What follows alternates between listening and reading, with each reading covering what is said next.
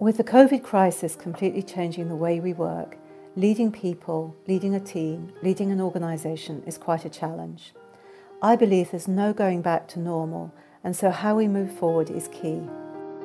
Take what you've learned, don't be afraid to apply it, but be transparent about what you know and what you don't know.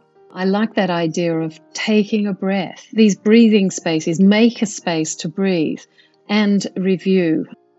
Welcome to the new podcast, Where Do We Go From Here? My name is Stephanie Parry, and I'm an executive coach and organisation consultant.